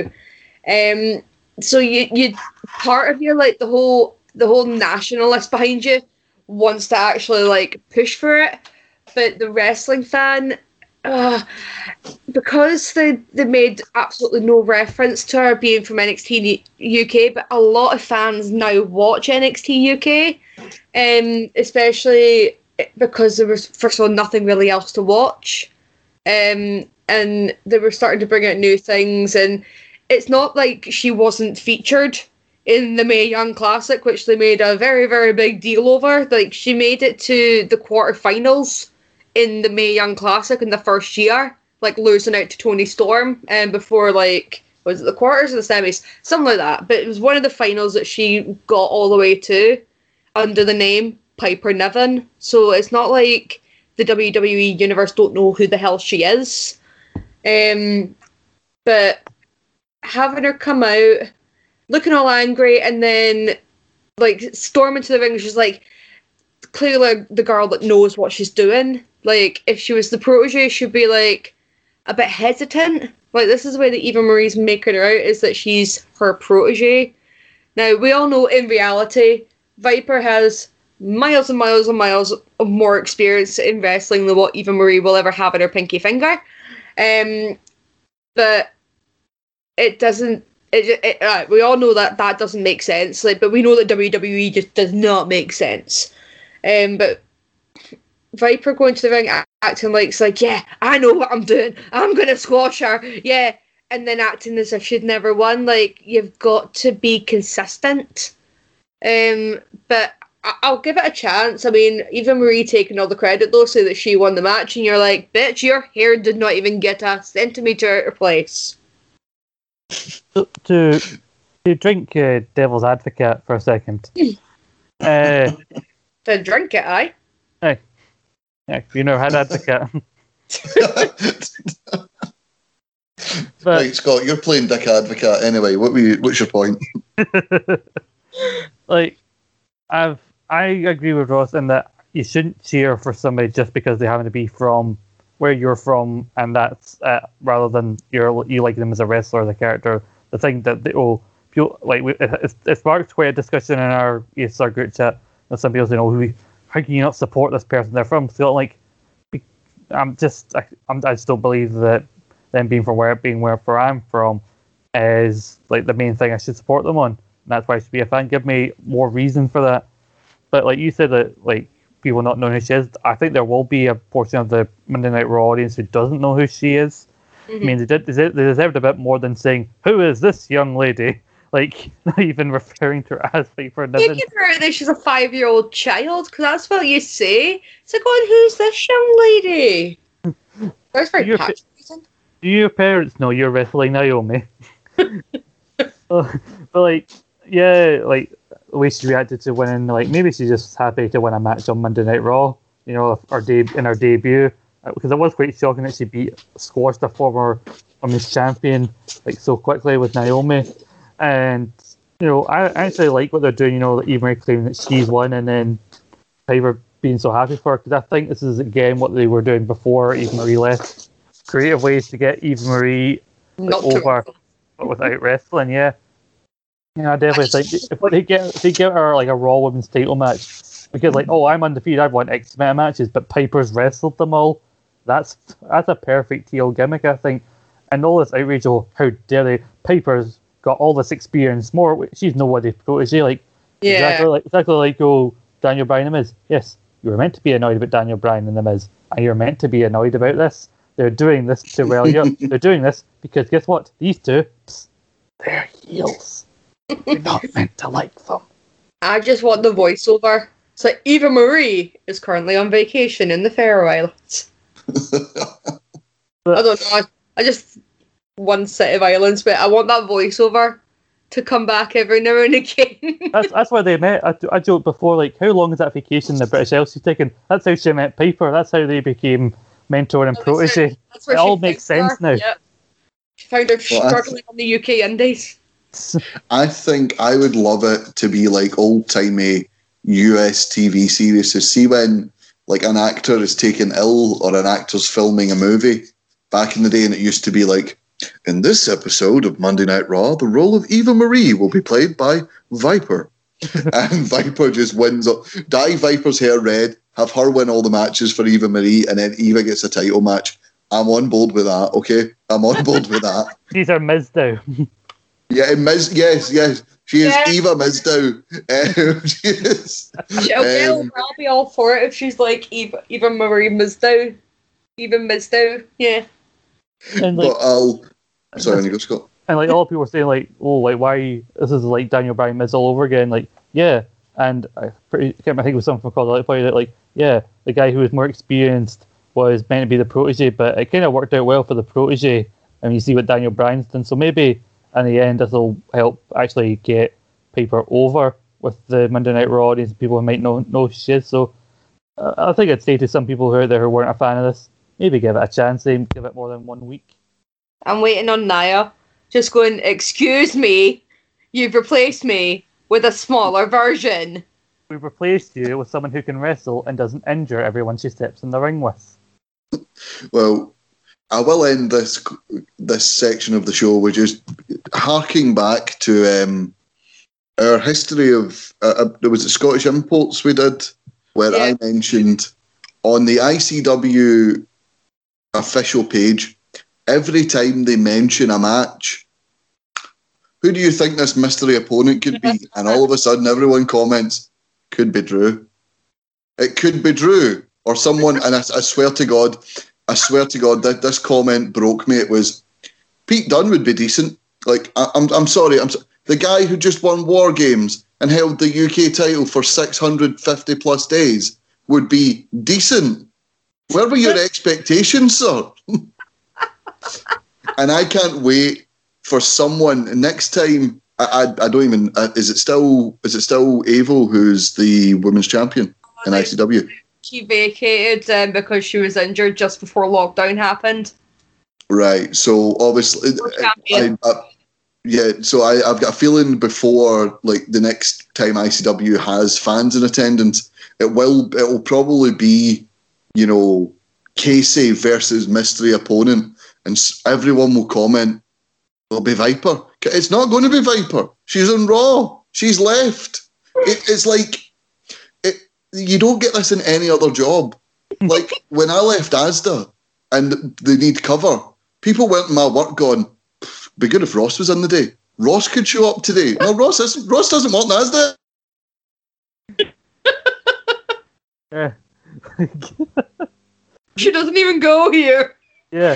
Eva Marie has come and saved Piper from not having to come back to ICW shows in front of I mean- 200 or so people. Now she gets to wrestle on Monday Night Raw in front of the world. I mean, Exactly. It could be. It's like you'll you'll get the comments going. Oh, it could be Eva Marie with Viper. Oh no! My God, Eva. Marie's not going to come to the fucking garage or the asylum or wherever it is. Uh, exa- I was about to say that Demo Demo coming back was a nice surprise, but it's the worst thing that's ever happened because ever since then it's just been unrealistic expectations. But as I move on from people that clearly know no better on Facebook, I mean, Russ, you moaned at us for uh, potentially damaging our listeners in England. I think you've just we've just You just that alienated discussion- the whole we just Glasgow. ali- we've alienated majority of Glasgow and other parts of Scotland. You know, being a Scottish wrestling podcast or podcast in. Scotland. don't know what you mean, and I'm going to move on from that accusation. Um, so from so from someone like myself who can't read the room when it comes to Scotland to people that can't clearly read the room when it comes to good taste, and that's the WWE board of directors because it looks like we're going to get another Saudi show soon. Um, obviously, the Saudi Arabia deal was for, I believe, two pay per views a year for ten years. We got one in February of 2020, and then obviously lockdown happened. We've had none in 2021. Um, these are obviously big money makers for WWE, so you can understand, especially with the pandemic, why they would go to, you know, get like if they've signed a 10 year contract, they're kind of stuck in it. But I, I don't think anyone's jumping out their out their seats for another, you know, Super Showdown or Greatest Royal Rumble, are they? With what roster? hmm Uh, Well, exactly, exactly. They don't have a roster. that, that, that kind of sums it up. I, I would actually be interested because I'm, I'm just thinking here, guys. Um, back when we did uh, Eat Sleep Suplex Retweet Patreon, the I believe the first show on it was the three of us reviewing um, Crown Jewel 2018. and I would Ah, be right, Dave. interested.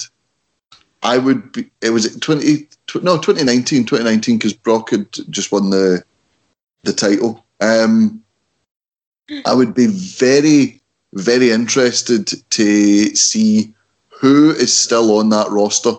Who, like who from that battle royal is still? I'm actually going to Google it just now, right? It's just because we don't want to talk about the new pay per view, so I'm just going to Google that the now. I mean, right off the bat, one of the featured matches in that show was Tyson Fury v Braun. Oh my god!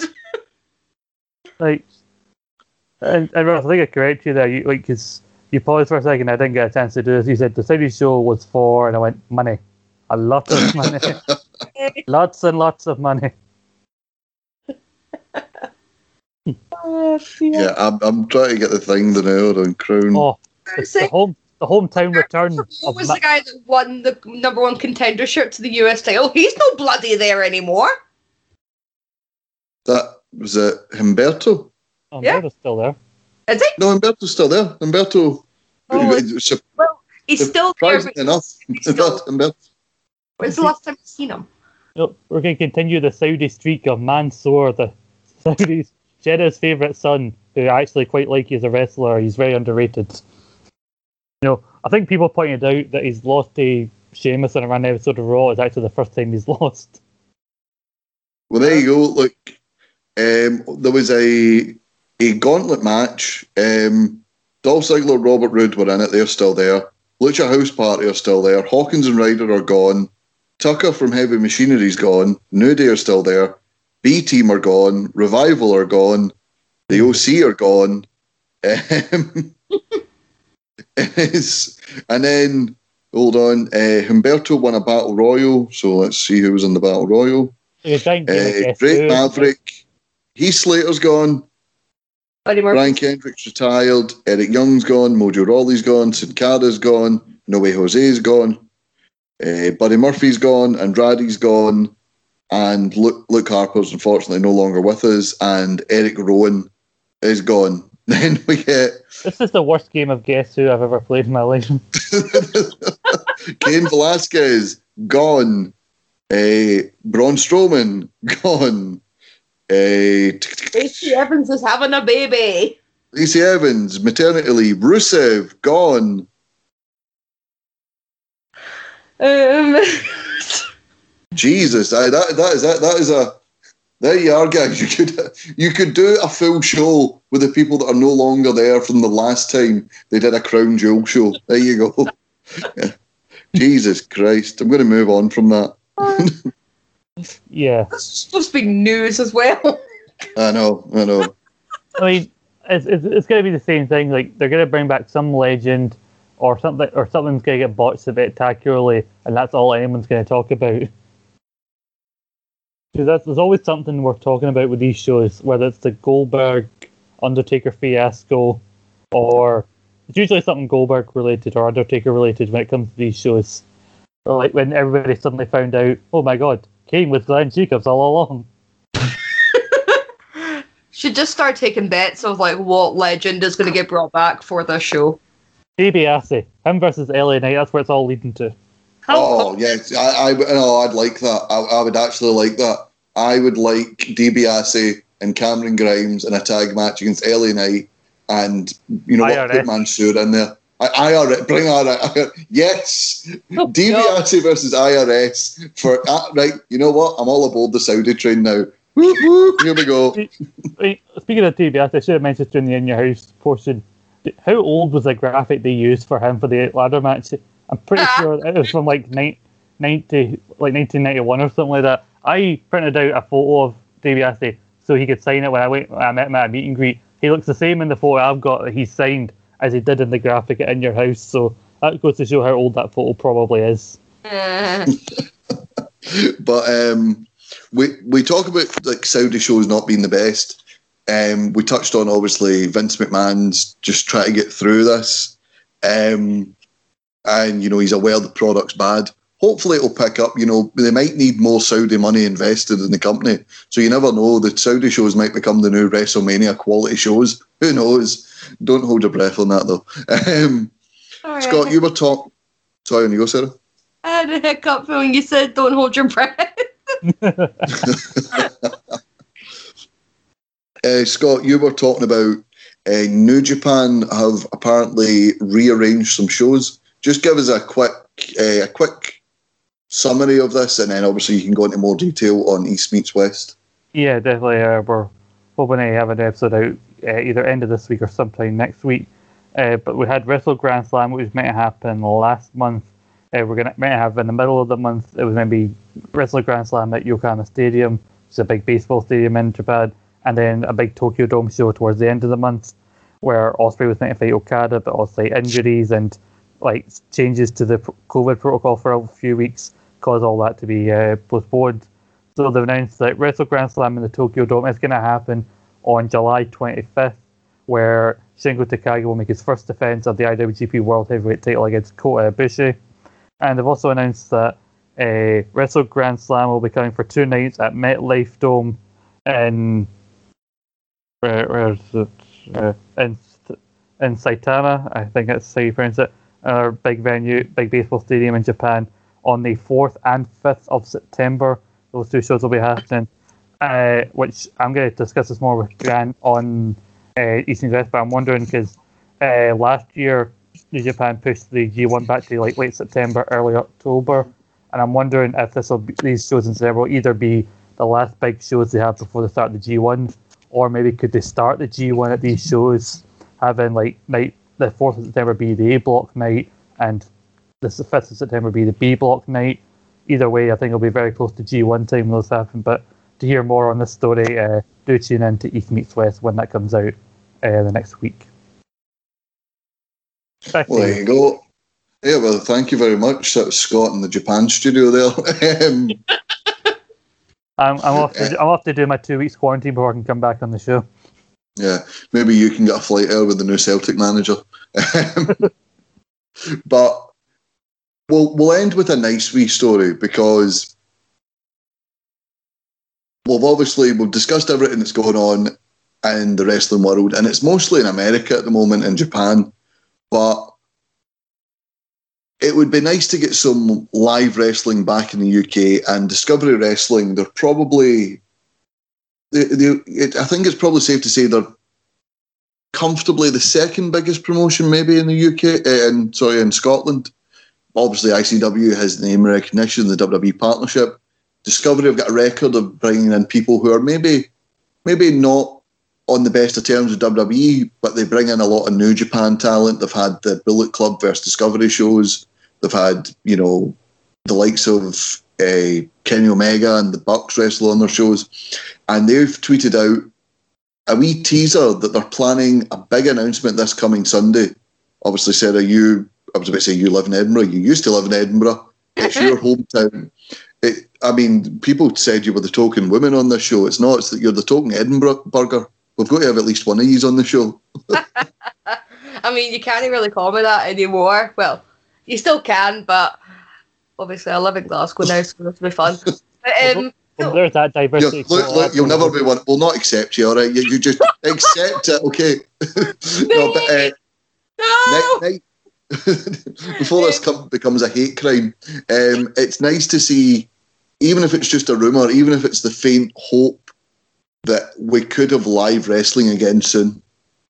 Yeah, I mean, we know that um, obviously the Jam House has closed down, which is the actual home of Discovery, so they're going to have to find a new home. But they do like to run some shows at the Corn Exchange, which, if we're still keeping social distancing measures, you could easily still run a show at the Corn Exchange and have it at decent capacity. Um, and I think they're hopefully looking for that for hopefully October. I think was the last time I heard they were trying to maybe get something in set in stone. And obviously with the announcement of Comic Con um, in Edinburgh as well, um, ho- hopefully nudged um, friend of the podcast Alan in the direction of um, you know possibly bringing Darby Allin and Sammy Guevara. Because um, I know that there's a lot of AEW talent, including like Evil Uno, uh, wants to come and wrestle for Discovery. So if they're able to, if they're able to come over for, for Comic Con, then it, it would be really really cool to see them bring over these sorts of talent, um, especially because you know Discovery is the friend of the Bucks. Um, so hopefully it'll be quite fun. And obviously, Evil Uno has told me wanted to wrestle for Discovery, so that'll be my main goal: is trying to convince Alan to bring Evil Uno over and bring the Dark Order. Scott is is you along with me. We still have tickets for a killer show from May 2020 and a November 2020 Fear and Loathing show. So I mean, it looks like it will be at least November 2021 until we get to use at least one of those tickets. the thought of being able to go and buy tickets for stuff again mm-hmm. and actually being able to go to those things even if it, even if it is in Edinburgh, you know that, that horrible place that produces horrible, horrible, horrible people. It, it's just nice to go, isn't it, Scott? oh yes, lovely. I mean, I I remember I've only been to one show, but I got to get my photo taken with Colt Cabana at that show. He had a really fun match against uh, Joe Hendry. I remember on that show. Uh, my memory of that is also slightly. Uh, one other memory of that show is slightly spoiled because uh, one of the members who was formerly of NXT came in, cracked out some fun chanting something at him, which we can't I can't talk about now because that guy is not someone we should be talking about anymore. Mm. But you know, maybe I'll maybe I'll make some better memories if I get to go back again. And yeah, I'm sorry to anybody in England that was offended by what me and Sarah said, but Ross is just now alienating most of Glasgow and now focusing on Edinburgh. Well, be careful, everybody else. It's lucky we're rounding this up because he'd go right. You don't want to hear what he says about Inverness. But for Ross's thoughts on Aberdeen, Inverness, and Dundee, tune in next week to ASSR Central, where I'll be taking a dartboard, throwing it at the map of the UK, and expressing why I dislike your hometown. But yeah, it's, it's been fun, guys. We've had a lot of things to round up, uh, a lot of things to talk about, and obviously a nice wee, nice wee thing to end the show when we could be back in a wrestling you know, we could be back at a wrestling show within the near future. I'm going to thank Sarah and Scott for coming on. Thank One you. of these days, Stephen's going to take this show off of you. Absolutely not. He, he left it unattended. It's mine. It's sort of like Moose with the TNA title. Um, if you want to hear shows that aren't hosted by a raving lunatic like myself, you can check out the massive back catalogue of news, reviews, previews, and interviews on Eat Sleep Suplex Retweet. You can find them on iTunes, Anchor, Spotify, or wherever you get your podcasts. And of course, at Suplex Retweet. Tell us why you hate a certain city on Twitter, Facebook, Instagram, and YouTube. We'll see you next time. Bye bye. Bye bye.